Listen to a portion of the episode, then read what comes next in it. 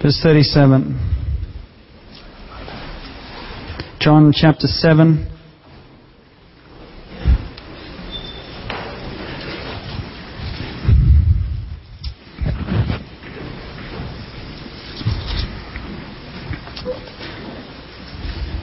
Jesus has been uh, up at the Feast of the Tabernacles, and he spent uh, some time there, and at the end, the last day of that feast, he says this. On the last and greatest day of the feast, I'm reading from verse 37. On the last and the greatest day of the feast, Jesus stood and said in a loud voice, If anyone is thirsty, let him come to me and drink. Whoever believes in me, as the scripture has said, streams of living water will flow from within him. By this he meant the Spirit, whom those who believed in him were later to receive. Up to that time the Spirit had not yet been given, since Jesus had not yet been glorified. On hearing his words, some of the, prophet, the people said, Surely this man is a prophet.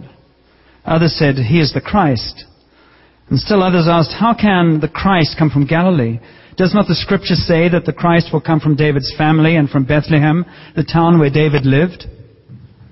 Thus the people were divided because of Jesus. Some wanted to seize him, but no one laid a hand on him. Lord, we thank you for your commitment to truth. We thank you for your love that was revealed as you walked this earth and as you went to the cross.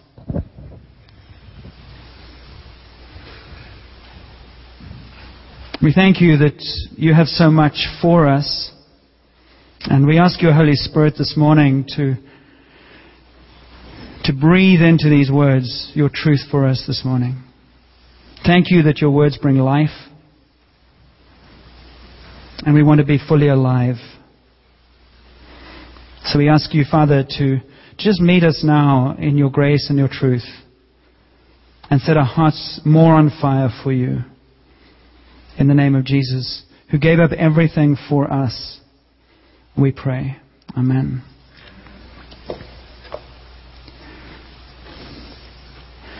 So there's a kind of double edge here this morning. I'm just setting you up, you see, then it'll be easier.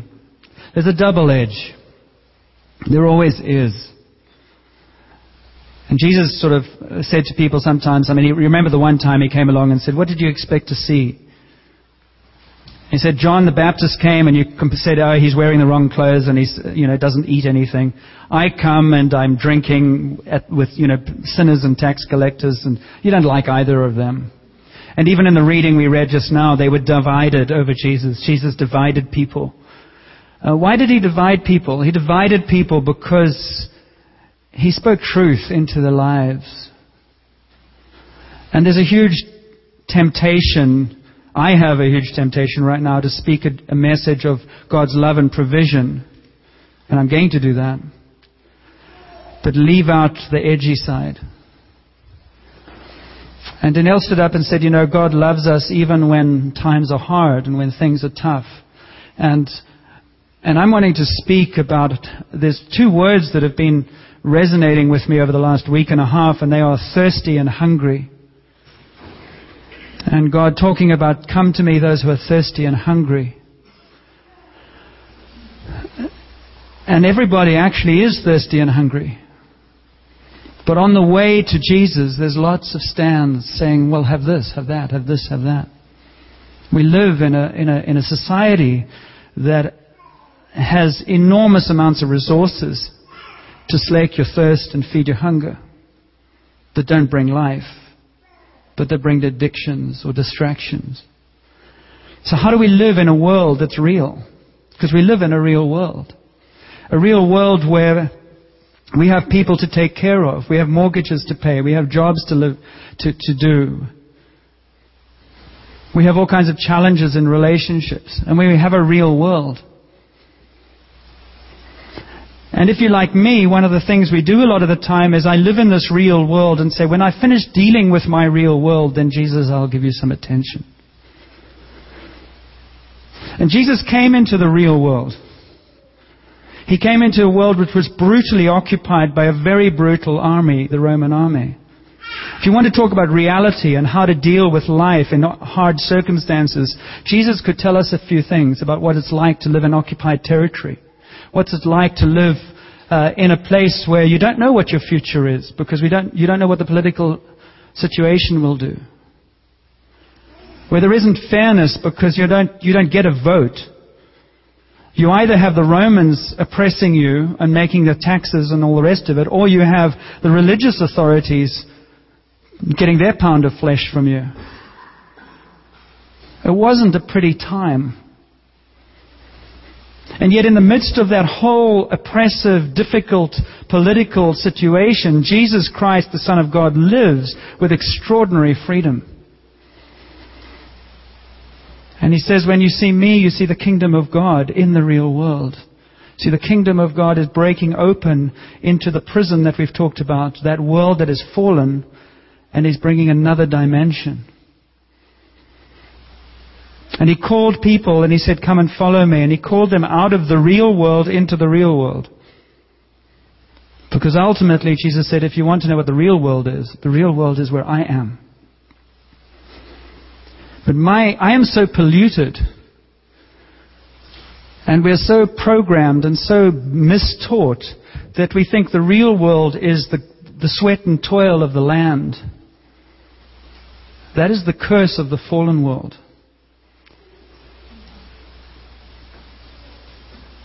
And we speak to God as if He doesn't get it.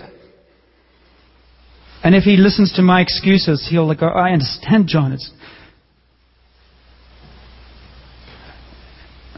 I want to talk about that and the church. Because we start saying, well, what about Jesus? Where is Jesus? And Jesus walks in this real world, this fallen world, and he, he, he speaks and lives and heals, and he's listening to a different heartbeat. Radically different. And when he stands up and bears witness to that radically different heartbeat, which is truth, the love of the Father present in him, people react. Some he blesses, and he, ble- he desires to bless everybody, but others don't like what he's doing because he's calling them into question. He's, he's challenging their priorities. He's challenging their positions. He's challenging their way of making sense of the world. I think it's similar in our lives. Jesus is cool in a cradle and on the cross, and everything in between, we just back off a bit.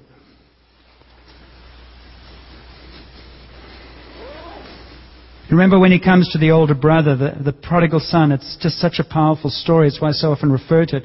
He comes to the prodigal son, the dancing and the banquet is going on, and the, the, the father, the, the, the father comes to the older brother and he's, he's morose and he's in the garden or he's outside and he's, I'm working. And the father comes and he embraces him and says to him, all that I have is yours. All that I have is yours. Why don't you come inside? Why don't you come inside? Leoba, can you sit down, please?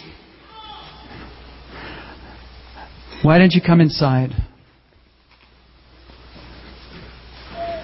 And I think God is saying that to us as well. And I think He's saying to us, there's so much more for, for you as individuals, and there's so much more for us as a church.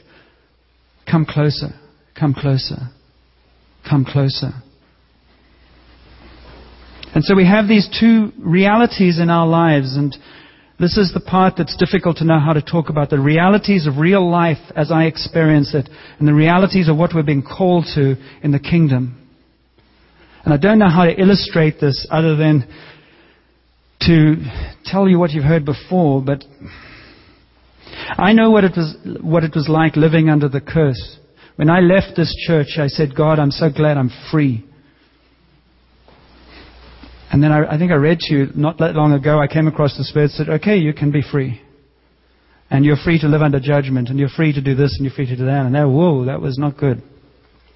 And for seven or eight years, I lived in anger. I'm going to deal with my stuff. And hurt and pain and all the rest of it. And as God began to woo me and melt me again, Because I said I'd never do this again. I'd never be here. It's too vulnerable. It's too painful. It's just, in, in the background, there's too much stuff. I don't want to do it. It's a goldfish bowl. Everybody has an opinion. Go on and on and on. And God, in His love, began to woo me despite myself, and then because I went, oh, there's nothing on this other side that is worth it, the curse side. And as I said yes to Him, and as He said yes to me, what happened? When I said, Lord, I will say yes to you, I will go wherever you want me to go. If you want my house, you can have my house. I hope you don't, but it's, it's on the table. If you want my relationship, you have it. What happens? The journey back here is one full of vulnerability. It's full of having to say to people, I need help. I can't make it financially. It's full of coming back here and saying, my relationship is all over the place. I don't know whether, how to do this and sharing it with you. Sharing, do I get married or don't I get married? And then it all falls apart and I have to send out letters to people, to all of you, to be accountable. And then when, it, you know, marrying Cheryl, asking permission in a sense, saying, do you think this is reasonable? Why am I telling you this? I had to say, Lord, I have no support or no security. I'll trust you with it. And we started Jericho Road and said with Jericho Road we were going to be a community that was different. We were going to do church differently three years ago. And at the beginning of this year, we said, after we heard Graham Cooke's prophetic words, we said, we're going to do, we, you know, we're not going to be apathetic anymore. We're not going to, we're not going to be passive. We're going to be proactive. And in the real world, which is where we are, there haven't been pay increases for staff for three years. The benefits are behind. You can't keep up with the costs. And I say, Yes, Lord, I'm still in. And why I'm saying this to you is not because there's nothing angry in me. I'm merely saying, uh, we all committed to this. And what I'm sharing this morning is I'm practicing imperfectly what I'm preaching. So is Brad and Julia, and so is Dave and Megan. It's a real world. It's not spiritual nonsense. It's real stuff. Money, time, ownership, priorities, stuff like that. And we began to say, okay, how are we going to press in? And we said, okay, we'll do something on Tuesday nights to try and equip us. And we'll do Thursday night prayer times, which are times to try and provide opportunities to come before the Lord and worship and soak. So for Thursday evening to happen, I gave up a league squash thing that was very precious to me. So one time I went out of the church stuff and I, and I played and, and hung out with people who weren't Christians who I still would love to do. But to do Thursday night meant I had to give it up because I couldn't play the league times. Do that willingly. For Thursday night to happen cost seven hours for me. To set up the music, I drive over here, stay here for four hours and go back again. What I'm, all I'm trying to say is there's costs involved in pressing in to say, Jesus, will you make us different to what we have been in the past?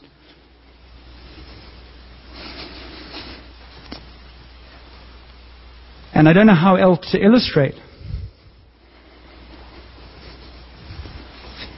But to be here, to be part of the vision of Jericho Road, costs time, costs money, costs inconvenience, costs sacrifice.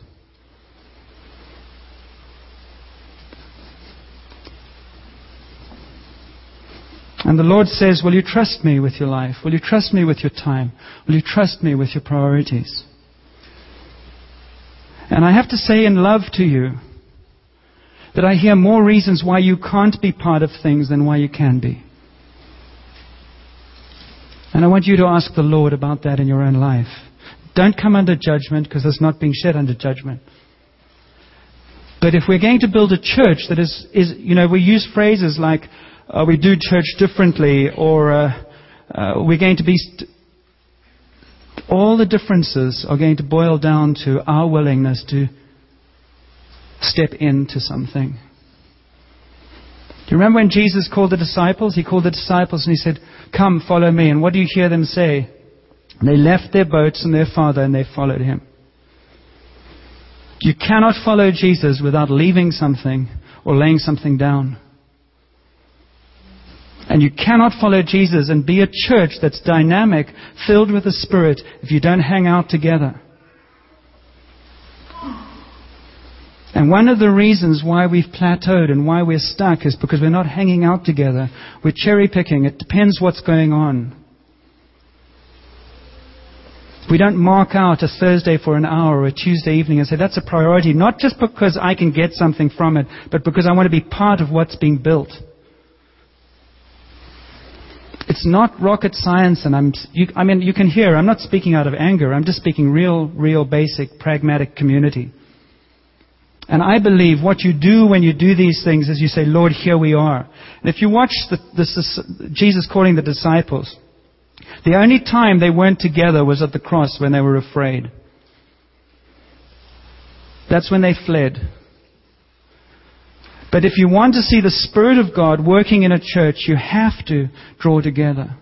Because God works in us together and then through us and around us and from us. That's how it works. The greatest enemy to church growth is individualism. Am I sounding unreasonable? I mean, it, it's a principle. How it applies in your life is what you have to discern. How it applies for you is how you is what you have to discern. But if you want to see this church grow, it needs that kind of commitment. Any church, in fact, that is different from just visiting God on Sundays. It takes the transparency of starting to say, I have a need before I have a solution. It means that things like pride and greed and selfishness get brought to the surface. And you, you might even be reacting now, I don't know. That's the Spirit of God. You see, He didn't call me or Dave or Brad to be full time and the rest of us aren't full time. We're all full time. We're all full time followers of Jesus if that's what we profess. So, what we do with the full time is what we're talking about. And if He calls us to be a member of a body, which He does, then how does that get expressed in real time? When do we say no to things so that we can be yes to this because there's a consistency required? That's when the sacrifice comes in. No, I can't do this because I'm committed to this and I want to be committed to this. That's what it looks like.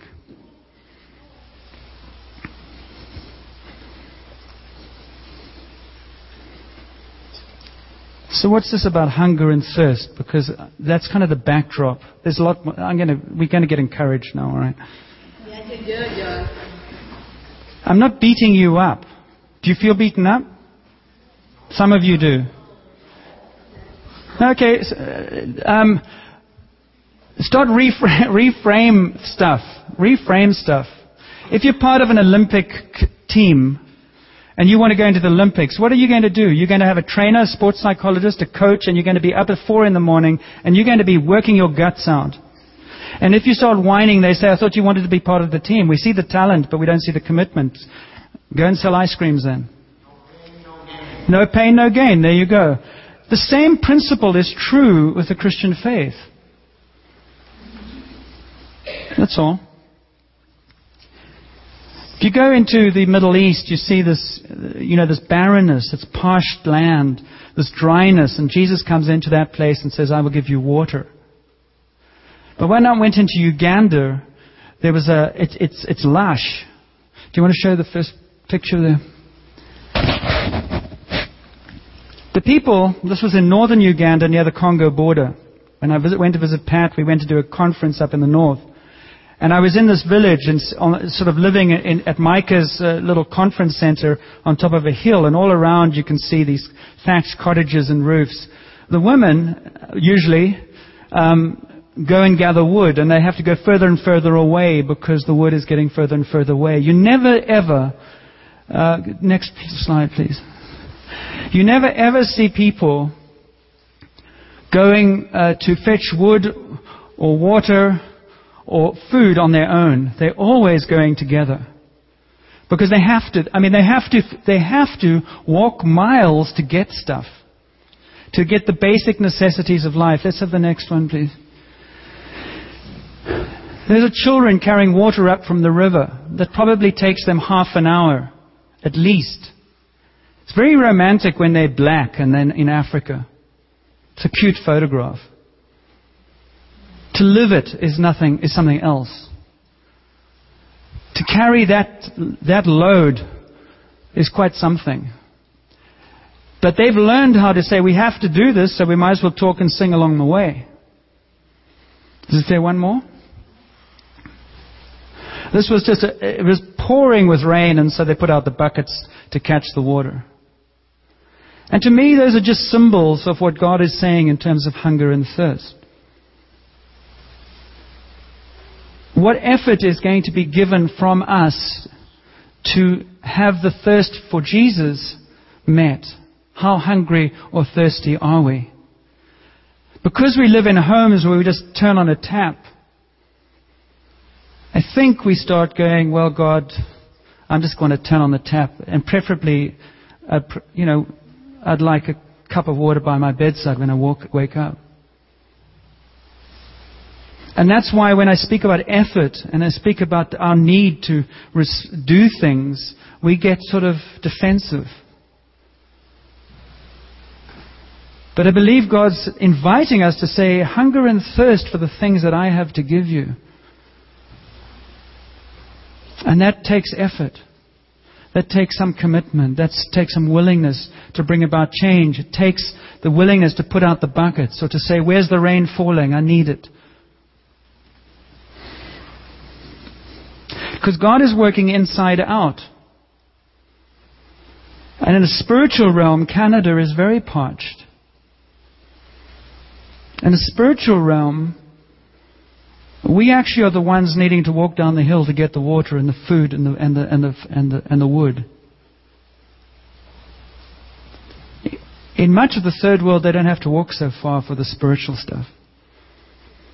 You go to the same people who carrying the water, will go into a service, and they will be all passionate, all vibrancy, all whatever for four hours. They know how to access the Spirit. It's the other way around for us.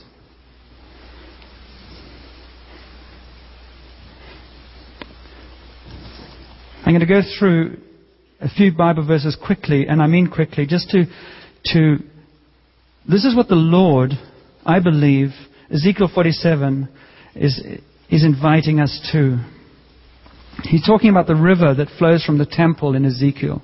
It's a picture of God's favor and God's life and God's faithfulness. And in verse, in chapter 47, he said, uh, he describes the river flows toward the east region, goes down to the Arabah. He says, where, uh, where it empties into the sea, the water there becomes fresh. Swarms of living creatures will live wherever the river flows. There will be large numbers of fish because this water flows there and makes the salt water fresh. So where the river flows, everything will live. Fishermen will stand along the shore from Engedi to Eglaim, and there will be places for spreading nets. The fish will be of many kinds, like the fish of the great sea. Fruit trees of all kinds will grow on both sides of the water, river. Their leaves will not wither, nor will their fruit fail. Every month they will bear, because the water from the sanctuary flows to them. Their fruit will serve for food, and their leaves for healing. It's a picture of abundance. It's a picture of great abundance flowing from the heart of God. And everyone along the banks of that river has abundantly. That's what he's promising.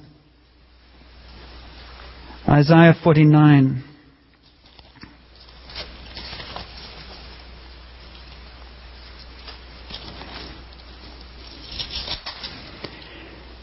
Verse 8 This is what the Lord says In the time of my favor I will answer you, and in the day of salvation I will help you. I will keep you and will make you to be a covenant for the people, to restore the land and to reassign its desolate inheritances, to say to the captives, Come out, and to those in darkness, Be free. They will feed beside the roads and find pasture on every barren hill. They will neither hunger nor thirst, nor will the desert heat or the sun beat upon them.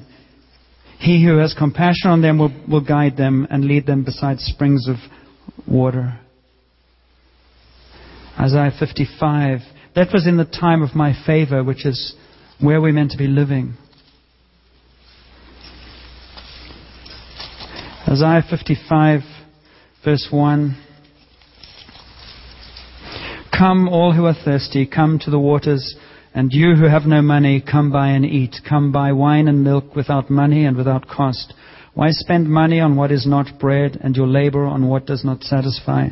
Listen to me and eat what is good, and your soul will delight in the richest of fare. Give ear and come to me. Hear me, that your soul may live.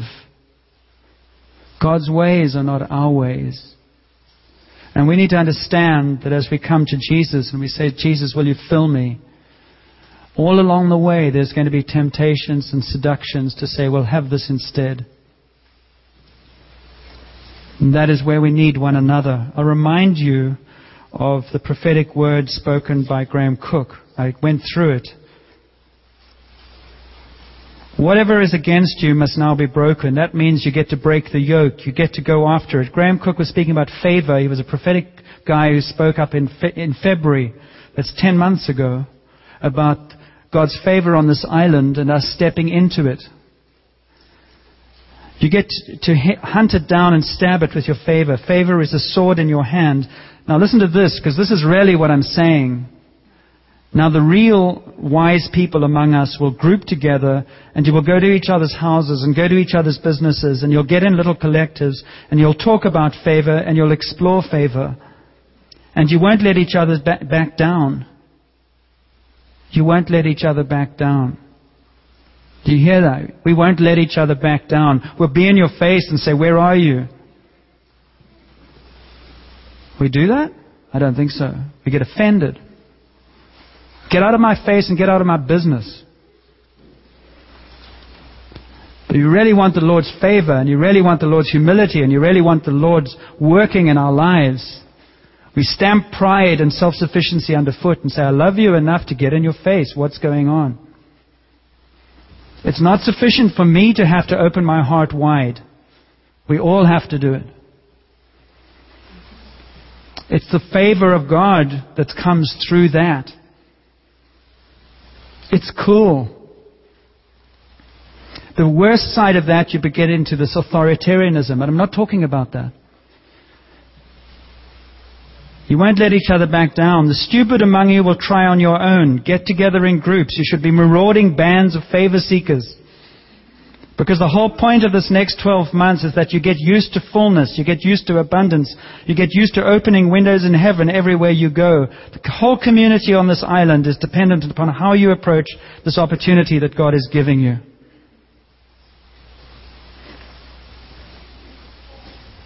I think it's a very cool thing we're invited into. But I, I do know without a question it will not come if we're self-sufficient and if we're proud and if we hide and say, Lord, deal with me on my own and then I'll come out into the light and help these other people who are, you know, not as good as me.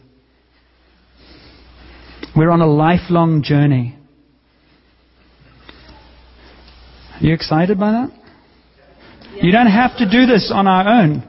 Brad and, Brad and Dave and I have been tearing each other's, well, hair out. Well, they, they're losing. Um, but, you know, have been wrestling with this. It wasn't meant to be that funny. But we've been wrestling with this for three years. Ask them. We've had meetings every week for three years talking about what do you think and getting in each other's faces or saying, well, get in my face and wrestling with them. There have been times when it's been quite difficult. It's actually never been so bad, I don't think. Uh, has it? You better be careful how you answer that. It varies, but it's certainly all not been all just, you know, sweet. But it's much, it, it's, it's very cool now. It's much freer now. Because you begin to play, get into a place of trust and say, it's not about me being rejected, it's about us growing together. That's why in the new year we're talking about maybe having smaller groups where we have groups of five meeting together uh, for three months to try and help and encourage one another in growing in this kind of area.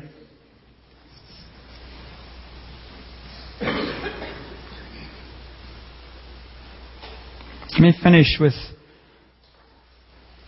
two references. One is in Mark chapter 8.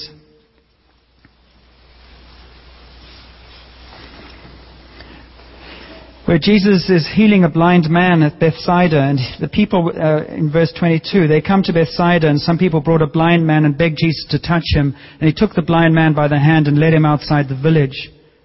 When he had spit on the man's eyes and put his hands on him, Jesus asked, Do you see anything? He looked up and said, I, I, I, see people, they look like trees walking around. Once more, Jesus put his hands on the man's eyes. Then his eyes were opened, his sight was restored, and he saw everything clearly. And Jesus said to him, Don't go into that village. Prayer time not long ago, we, we looked at that passage and said, Why did Jesus take him out of the village?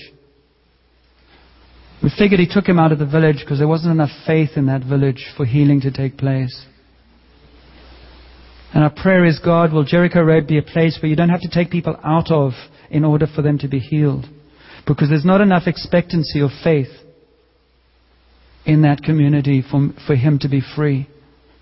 Now, you don't get that faith kind of community by not gathering together. You get that faith kind of community by working it out together.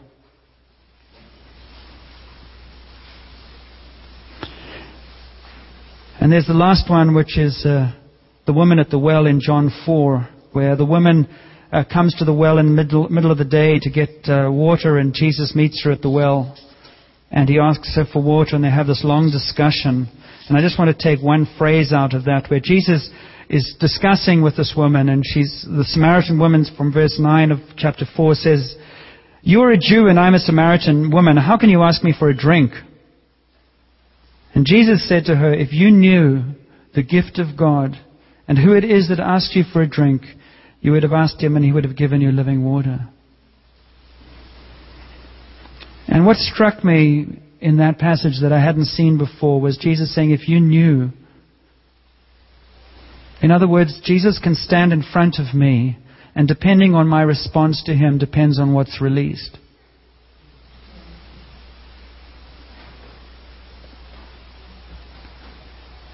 My relationship with Jesus determines what is able to be released.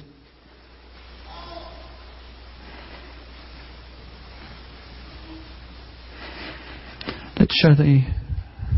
I have a little clip to finish with.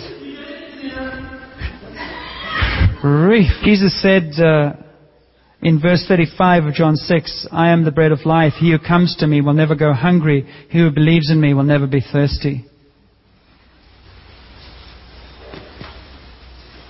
And so all we're talking about this morning is how we follow Jesus and how we encourage one another together to follow Him.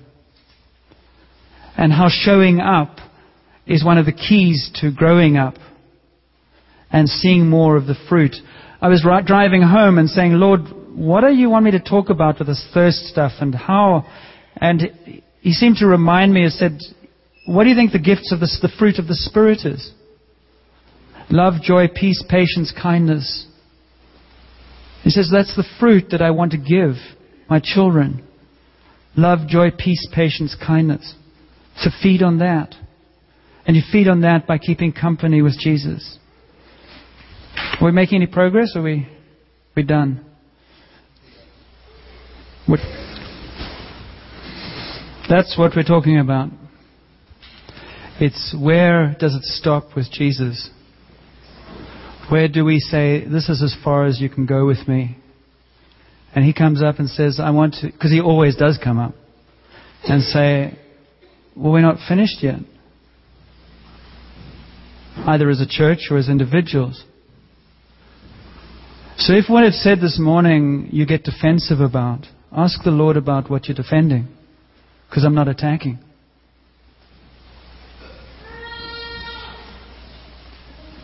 Jesus is saying, I want all of you. I gave everything for you. That's what you're celebrating this Christmas. I gave everything for you. I gave up my palace, I gave up heaven, I gave up, and I came down in human form for you. And all that I have is yours. And the response that I call for my disciples is that all, my, all that my disciples have is mine. So the real world is where I live as your friend and as your top priority. And if you live in that place, you will learn to live in those hands. You will learn that I give abundantly. And that if you actually walk alongside me, I will be your security, not your pension. I will be your security, not your bank balance. I will be your security, not anything else. And if you risk walking with Jesus, He's going to come alongside with all of those realities. He's going to say, I want to go deeper with the way you deal with your time. I want to go deeper with the way you deal with your relationships. I want to go deeper with the way that you give me yourself. I want to go deeper with your money. I want to go deeper with everything because I love you. And I have more resources than you have. And I want to be the God who is your life. That's the invitation. Let's pray.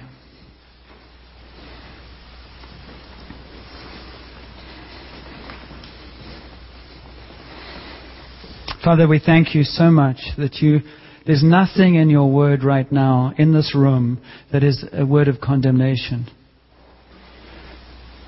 It is a word of revelation in terms of the attitudes of our hearts, in terms of the priorities, in terms of the freedom we give you. And we confess to you the things we struggle with, the things we struggle to let go of. We have security in all kinds of places that is not you. And we just pray for wherever we are with you to be willing to take the next step, whatever that is. And that'll vary among us. But Father, we do come before you and ask you to draw us together as a church that is extraordinary in its openness to you and its openness to one another. And we pray that your Holy Spirit will breathe into us this Christmas a new depth of commitment, a new depth of excitement about gathering together so that the Holy Spirit will be free among us.